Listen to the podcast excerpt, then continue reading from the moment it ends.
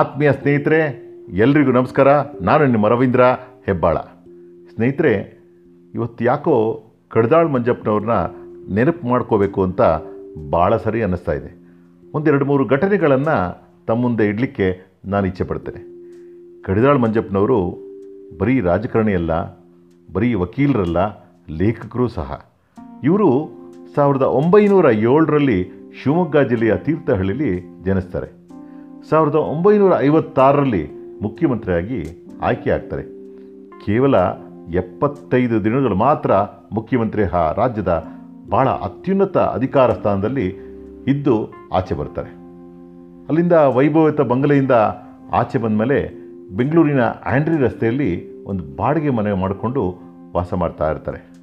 ಮುಂದಿನ ಜೀವನಕ್ಕೆ ಅವ್ರು ಏನು ಮಾಡ್ತಾರೆ ಅಂತ ಹೇಳಿದ್ರೆ ಮತ್ತೆ ಕರಿಕೋಟ್ ಹಾಕ್ಕೊಂಡು ಹೈಕೋರ್ಟ್ನ ಲಾಯರ್ ಆಗಿ ಹೋಗ್ತಿರ್ತಾರೆ.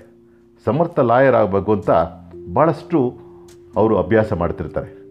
ಹೀಗೆ ಅಭ್ಯಾಸ ಮಾಡ್ತಿದ್ದಾಗ ಒಮ್ಮೆ ಅವ್ರ ಮನೆಗೆ ಯಾರೋ ಕಕ್ಷಿದಾರ ಬರ್ತಾರೆ, ಅವ್ರ ಹತ್ರ ಮಾತಾಡ್ತಿದ್ದಾಗ ಯಾರೋ ಒಬ್ಬರು ಅವ್ರ ಮನೆಗೆ ಹುಡ್ಕೊಂಡು ಬರ್ತಾರೆ. ಅಲ್ಲಿ ಆಟ ಆಡ್ತಾ ಇದ್ದ ಹುಡುಗರು ಅವ್ರನ್ನ ಕೇಳ್ತಾರೆ, ಯಾರು ಬೇಕಾಗಿತ್ತು ಅಂತ? ಈ ರೀತಿ ಕಡಿದಾಳ್ ಮಂಜಪ್ಪನವ್ರು ನೋಡಬೇಕಾಗಿತ್ತು ಅಂತ. ತಮ್ಮ ಹೆಸರು ಅಂತ ಹುಡುಗರು ಕೇಳಿದಾಗ ವಿಶ್ವೇಶ್ವರಯ್ಯ ಅಂತಾರೆ. ಸರಿ, ಹೋಗಿ ಒಳಗಡೆ ಹೇಳ್ತಾರೆ. ಈ ಥರ ವಿಶ್ವೇಶ್ವರಯ್ಯರವರು ಅಂತ ಬಂದಿದ್ದಾರೆ. ಅವ್ರು ಆಚೆ ಕಾಯ್ತಿದ್ದಾರೆ ಅಂತ. ಇವ್ರಿಗೊಬ್ರು ಸ್ನೇಹಿತರಿರ್ತಾರೆ ಅಲ್ಲಿನ ಮ್ಯಾಜಿಸ್ಟ್ರೇಟು, ಮೋಸ್ಟ್ಲಿ ಆ ವಿಶ್ವೇಶ್ವರಯ್ಯವರೇ ಬಂದಿರಬೇಕು ಅಂತ ಸ್ವಲ್ಪ ಹೊತ್ತು ಕಾಯ್ಲಿಕ್ಕೆ ಹೇಳಿ ಇವ್ರ ಹತ್ರ ಮಾತಾಡ್ಬಿಟ್ಟು ನಾನು ಬರ್ತೀನಿ ಅಂತ. ಸ್ವಲ್ಪ ಹೊತ್ತು ನಂತರ ಆಚೆ ಬಂದು ನೋಡ್ತಾರೆ, ಅಲ್ಲಿ ನೋಡಿದ್ರೆ ಸರ್ವಂಬಿ ಕೂತಿದ್ದಾರೆ. ಸರ್ವಂಬೇಶ್ವರರು ವಿಶ್ವೇಶ್ವರಯ್ಯನವರು ಕಾಯ್ತಾ ಇದ್ದಾರೆ.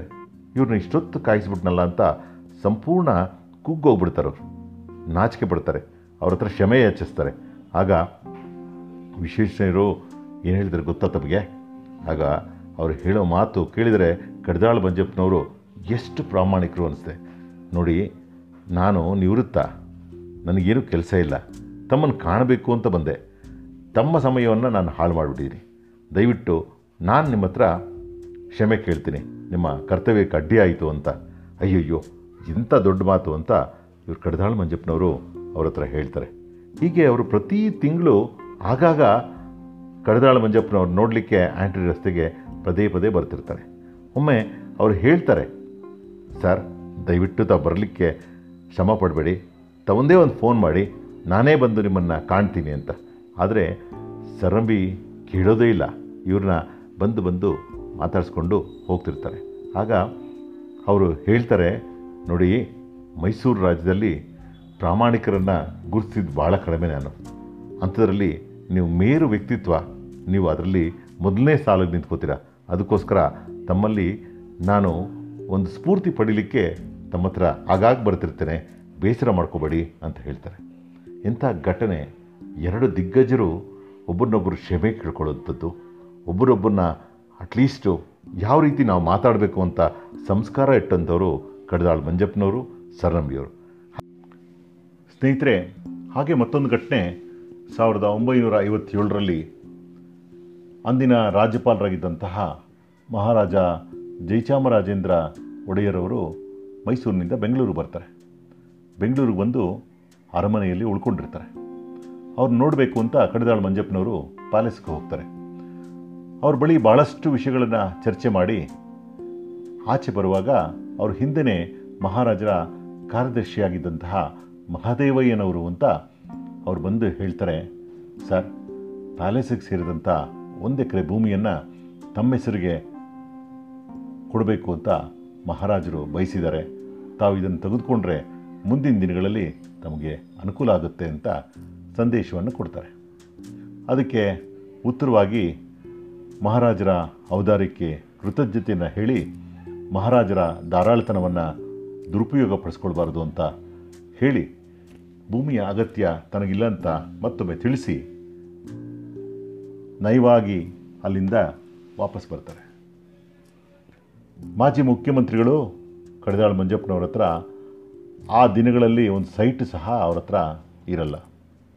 ಇವತ್ತು ಆ ಒಂದು ಎಕರೆ ಭೂಮಿ ಬೆಲೆ ನೂರಾರು ಕೋಟಿಗಳಾಗತ್ತೆ. ಇಂಥ ಪ್ರಾಮಾಣಿಕತೆಯನ್ನು ನಾವು ಎಲ್ಲಿ ತಾನೇ ಕಾಣಬಹುದು? ಹಾಗೆ ಅವರ ಸರಳತೆಗೆ ಮತ್ತೊಂದು ಘಟನೆ ನಾನು ತಮ್ಮ ಮುಂದೆ ಹೇಳಲಿಕ್ಕೆ ಇಚ್ಛೆ ಪಡ್ತೇನೆ.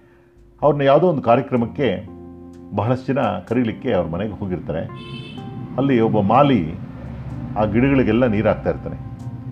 ನೀರು ಹಾಕ್ತಾ ಇದ್ದರೆ ಆತ ಕೇಳ್ತಾನೆ, ಏನು ಬೇಕಾಗಿತ್ತು? ಯಾರು ಬೇಕಾಗಿತ್ತು? ಅಂತ. ನಾವು ಕಡದಾಳ್ ಮಂಜಪ್ಪನವ್ರನ್ನ ನೋಡ್ಲಿಕ್ಕೆ ಬಂದಿದ್ದೇವೆ. ಒಂದು ಕಾರ್ಯಕ್ರಮ ಇದೆ. ಅವ್ರಿಗೆ ಆಹ್ವಾನ ಕೊಡಬೇಕು ಅಂತ. ಸರಿ, ಕೂತ್ಕೊಳ್ಳಿ ಅಂತ ಹೇಳಿ ಅವರು ಒಳಗಡೆ ಹೋಗ್ತಾನೆ ಆ ವ್ಯಕ್ತಿ. ಒಳಗಡೆ ಹೋಗಿ ಆಚೆ ಬರುವಾಗ ಪಂಚೆ, ಕೋಟು ಎಲ್ಲವನ್ನು ಹಾಕ್ಕೊಂಡು ಅದೇ ವ್ಯಕ್ತಿ ಆಚೆ ಬರ್ತಾನೆ. ಇವ್ರಿಗೆಲ್ಲ ಆಶ್ಚರ್ಯ. ಏನಪ್ಪ ಇದು? ಇಷ್ಟೊತ್ತು ಮಾಲಿ ಅಂದ್ಕೊಂಡಿದ್ವಿ ಅಂತ. ಏನು ಬೇಸರ ಪಟ್ಕೋಬೇಡಿ. ತಮಗೆ ಕಾರ್ಯಕ್ರಮಕ್ಕೆ ಬರಬೇಕು. ನಾನು ಬರ್ತೇನೆ. ಯೋಚನೆ ಮಾಡಿ ಹೋಗಿ ಅಂತ ಹೇಳ್ತಾರೆ. ಇಂಥ ಹತ್ತು ಹಲವಾರು ಘಟನೆಗಳು ಕಳೆದ ಮಂಜಪ್ಪನವರ ಜೀವನದಲ್ಲಿ ನಡೆದು ಹೋಗ್ತವೆ. ಇಂಥ ಸರಳತೆಯ ಪ್ರಾಮಾಣಿಕತೆಯ ವ್ಯಕ್ತಿಗಳನ್ನು ನಾವು ಕಾಣೋದು ಭಾಳ ಅಪರೂಪ. ನಾನು ಹೇಳೋದಿಷ್ಟೇ. ಇಂಥ ಪ್ರಾಮಾಣಿಕತೆ ಇಂದಿನ ರಾಜಕಾರಣಿಗಳಿಗೆ ಮಾದರಿಯಾಗಲಿ ಅಂತ ಹೇಳ್ತಾ ನನ್ನ ಮಾತಿಗೆ ವಿರಾಮ ಕೊಡ್ತೇನೆ. ಎಲ್ರಿಗೂ ನಮಸ್ಕಾರ. ಸ್ನೇಹಿತರೆ, ಮತ್ತೆ ಭೇಟಿಯಾಗೋಣ. ಒಂದು ಹೊಸ ವಿಷಯ ತೊಗೊಂಡು ಬರ್ತೇನೆ.